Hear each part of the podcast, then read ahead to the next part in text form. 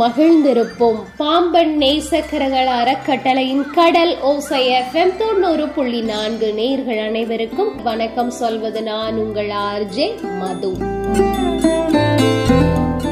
Japan நாட்டில் வந்து மக்கள் ரொம்ப விரும்பி சாப்பிடக்கூடிய உணவுல ஒரு வகை மீன் வகைகள்.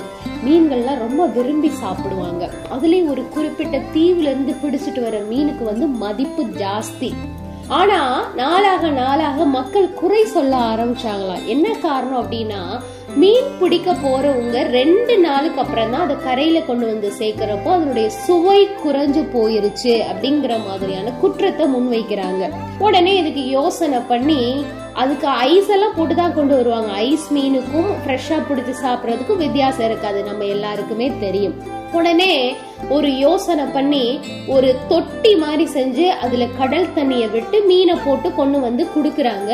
அப்பயும் மக்கள் குறைகள் தான் சொன்னாங்க. இன்னும் நல்லா யோசிச்சு என்ன பண்ணலாம் அப்படின்னு சொல்லிட்டு அந்த தொட்டிக்குள்ள குட்டி சுறா மீனை போட்டுட்டாங்க. எப்பவுமே மீன்கள் மட்டும் கிடக்கிறப்ப வந்து அப்படியே ஆடாம அசையாம சும்மா உயிரோட இருக்கும் ஆனா சோர்வா இருக்கும். எப்போ அந்த குட்டி சுறா மீன் அந்த தொட்டிக்குள்ள போட்டாங்களோ மீனெல்லாம் சுறுசுறுப்பா உயிருக்கு பயந்து ஓடிக்கிட்டே இருந்ததா கரை வர வரைக்கும். அப்போ ஃப்ரெஷ்ஷாவே இருந்தது அதனுடைய உயிர் துடிப்பும் ரொம்ப ஆக்டிவா இருந்தது. அதாவது இந்த மீன் நமக்கு சொல்லக்கூடிய விஷயம் என்னன்னா நம்மளுடைய வாழ்க்கையில பிரச்சனைங்கிற ஒரு சுறா நம்மளை துரத்திக்கிட்டே இருந்தா தான் நம்மளுடைய வாழ்க்கை இந்த மீன்கள் மாதிரி எப்பவுமே ஒரு சுவையுள்ளதாகவும் சுறுசுறுப்பானதாகவும் இருக்கும். இந்த நாளுக்கான திருக்குறள்.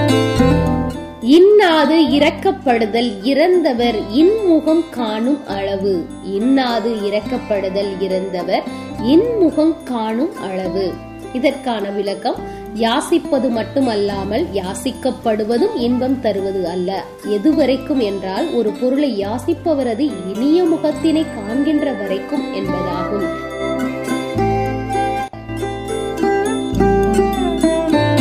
ஒரு ஊர்ல ஒரு பணக்கார ஒருத்தன் இருந்தானா? பணம்னா பணம். நல்லா ஒரு நாலு தலைமுறைக்கு உட்கார்ந்து சாப்பிட்ற அளவுக்கு நிறைய சொத்து செல்வாக்கு எல்லாமே இருக்கு. ஆனா மனசு எப்பவுமே குறைவுதான். ஒரு நிறைவான வார்த்தைகள் இருக்காது நன்றி உணர்வு இருக்காது. மருத்துவங்களை பார்த்து எப்பவுமே ஒரு பொறாமை குணம். இவங்களை விட அவங்க வசதி குறைவா இருந்தாலும் அவங்க முகத்துல சிரிப்பை பார்த்துட்டாலே இவருக்கு பிடிக்காது. என்ன இவன் சிரிக்கிறான்? அவனுக்கு ஏதாவது கிடைச்சிருக்கா? அப்படிங்கிற மாதிரியான ஒரு கெட்ட புத்தி இந்த பணக்காரனுக்கு இருந்தது. அவங்கிட்ட நிறைவா இருந்தது. சொத்து பத்து மட்டுமே தவிர நல்ல குணங்களே கிடையாது. அதே ஊர்ல ஒரு ஏழை விவசாயி இருந்தான். இருக்க ஒரு சின்ன குடிசை வீடு. சாப்பாடு மட்டும்தான். அன்னன்னைக்கு என்ன வேணுமோ அதுதான் அவங்கிட்ட இருக்கு. தன்னோட மனைவி பிள்ளைகளோட ரொம்ப சந்தோஷமா இருந்தான். படுக்கிறது திண்ணையிலேனாலும் நிம்மதியா தூங்கி எழுந்துச்சான் இவங்க ரெண்டு பேரையும் கடவுள் பார்த்துக்கிட்டே இருக்கிறாரு. இவனை ஒரு நாள் கவனிக்கிறாரு இந்த விவசாய ஒரு நாள் கவனிக்கிறாரு. இப்படியே பார்த்துட்டு இருந்த கடவுளுக்கு நேர போய் ஏதோ கேட்கணும்னு நினைச்சாரோ என்னமோ நேர பணக்காரர் வீட்டுக்கு முன்னாடி போய் அவர் நிக்கிறாரு. கடவுளாவே நிக்கிறாரு பணக்காரர் வெளியே உட்கார்ந்துருக்கிறாரு. இந்த பணக்காரர் கண்ணடியும் அப்படியே சிமிட்டி சிமிட்டி பாக்குறாரு யாரடா அது கடவுள் மாதிரி இருக்கே அப்படின்னு. என்ன பக்தா? நான் கடவுள் தான் வந்திருக்கிறேன் அப்படின்னு கடவுள் கொஞ்சம் அழுத்தம் திருத்தமா சத்தமா சொல்றாரு. வாங்க சாமி உட்காருங்க சாமி. என்னைய வந்து இன்னும் நீங்க ஆசிர்வதிக்கிறதுக்காக இந்த பூமிக்கு வந்தீங்களா? என்ன எனக்கெல்லாம் கொடுக்க போறீங்க? எனக்கு இது இல்ல அது இல்ல அப்படிங்கிற மாதிரி அவன் நிறைய கேட்டுக்கிட்டே போறான் கடவுள் ஆச்சரியமா அவனை அப்படி பார்த்துட்டே இருக்காரு வாய் திறக்காம. ஆனா அவன் வாய் மூடாம என்கிட்ட அது இல்ல இதத்தாங்க இது இல்ல அதத்தாங்க அப்படிங்கிற ஒரு லிஸ்ட் போய்கிட்டே இருந்தது. ஒரு கட்டத்துல கடவுள் பெருமூச்சு விட்டு கொஞ்சம் நிப்பாட்டு. உங்ககிட்ட எல்லாத்தையும் நான் தர்றேன். அதுக்கு முன்னாடி நான் ஒரு பொருளை தர்றேன். அதை நீ என்ன பண்ற?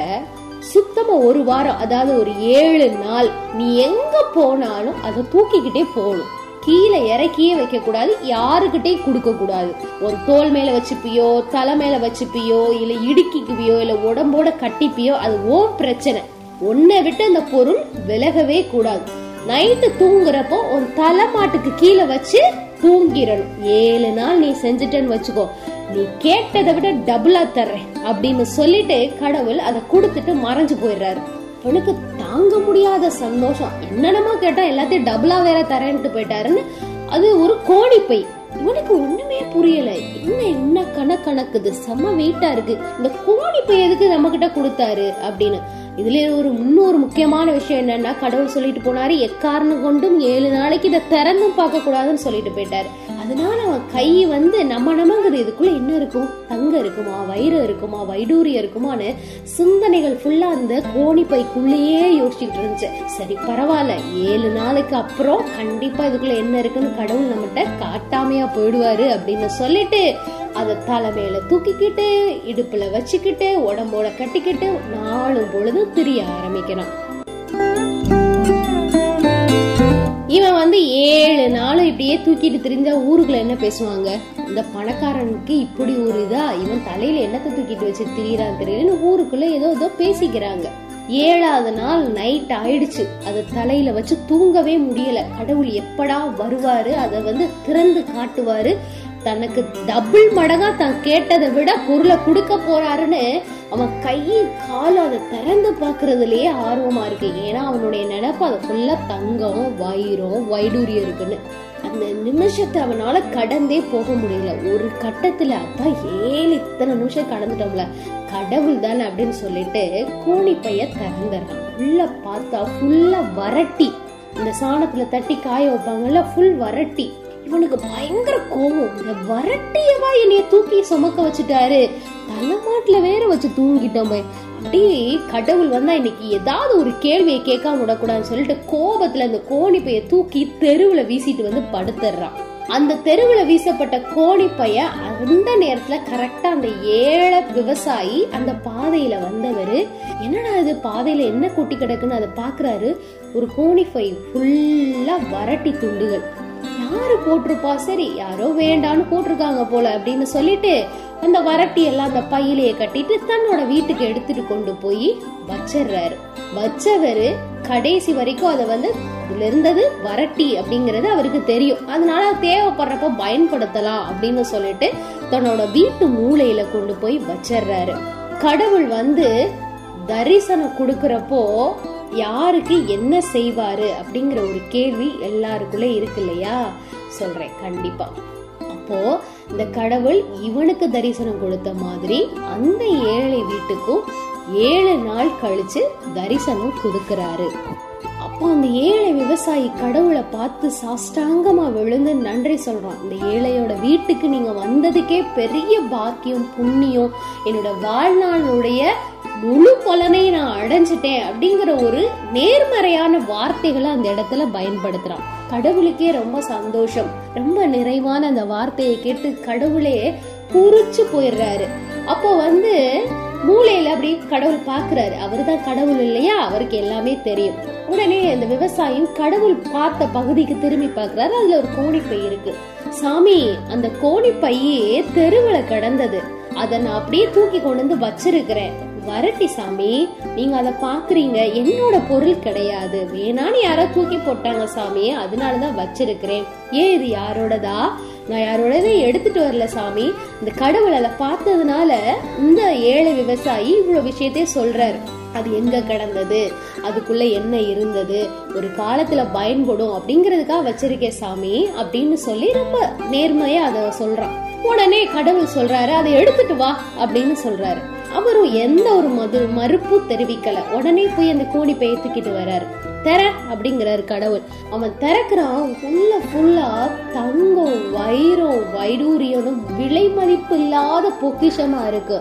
உடனே இவன் பயப்படுறான். சாமி நான் திருடிட்டு வரல. நான் பொய் சொல்லல.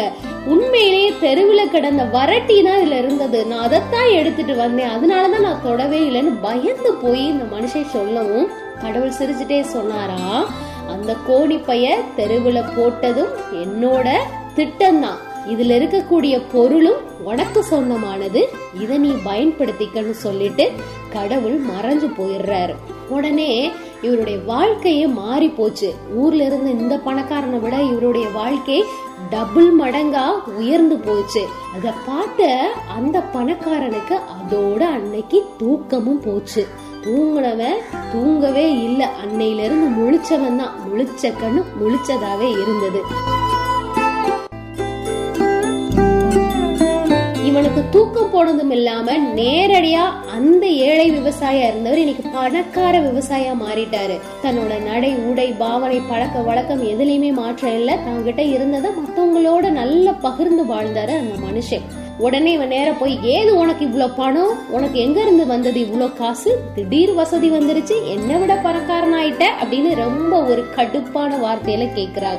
ஆனா அவரு மரியாதையா உபசரிக்கிறாரு. அந்த மனுஷனை வாங்க உட்காருங்க தண்ணி குடிங்க ஏதாவது சாப்பிடுறீங்களா? அப்படின்ற ஒரு மரியாதையான உபசரிப்பு அவருக்கு இருந்தது. அவர் சொல்றாரு நடந்த விஷயத்த அப்படியே சொல்றாரு. இப்படி நான் அந்த தெருவிலேயே வந்தேன் அதுல ஒரு கோணிப்பை கடந்தது. நிறைய அதுல வந்து வரட்டி துண்டுகள் இருந்துச்சு. சரி என்னைக்காவது பயன்படட்டும் ஏன் தெருவுல கிடக்குன்னு சொல்லி வீட்டுல கொண்டு வந்து வச்சுட்டேன் ஒரு நாள் கடவுள் வந்தாரு. அந்த பைய எடுக்க சொன்னாரு. இது உனக்கு தானே சொன்னாரு. உள்ள பார்த்தா தங்கம் வைரம் வைடூரியன்னு விலைமதிப்பு இல்லாத பொருட்கள் இருந்தது. அதை வச்சு நான் இன்னைக்கு முன்னேறிட்டேன்னு சொன்ன உடனே இவருக்கு தலையில இடி விழுந்த மாதிரி இருந்ததாம். என்னது? கோணிப்பையா? அந்த கோணிப்பைக்குள்ள என்ன இருந்தது? வரட்டி இருந்ததா?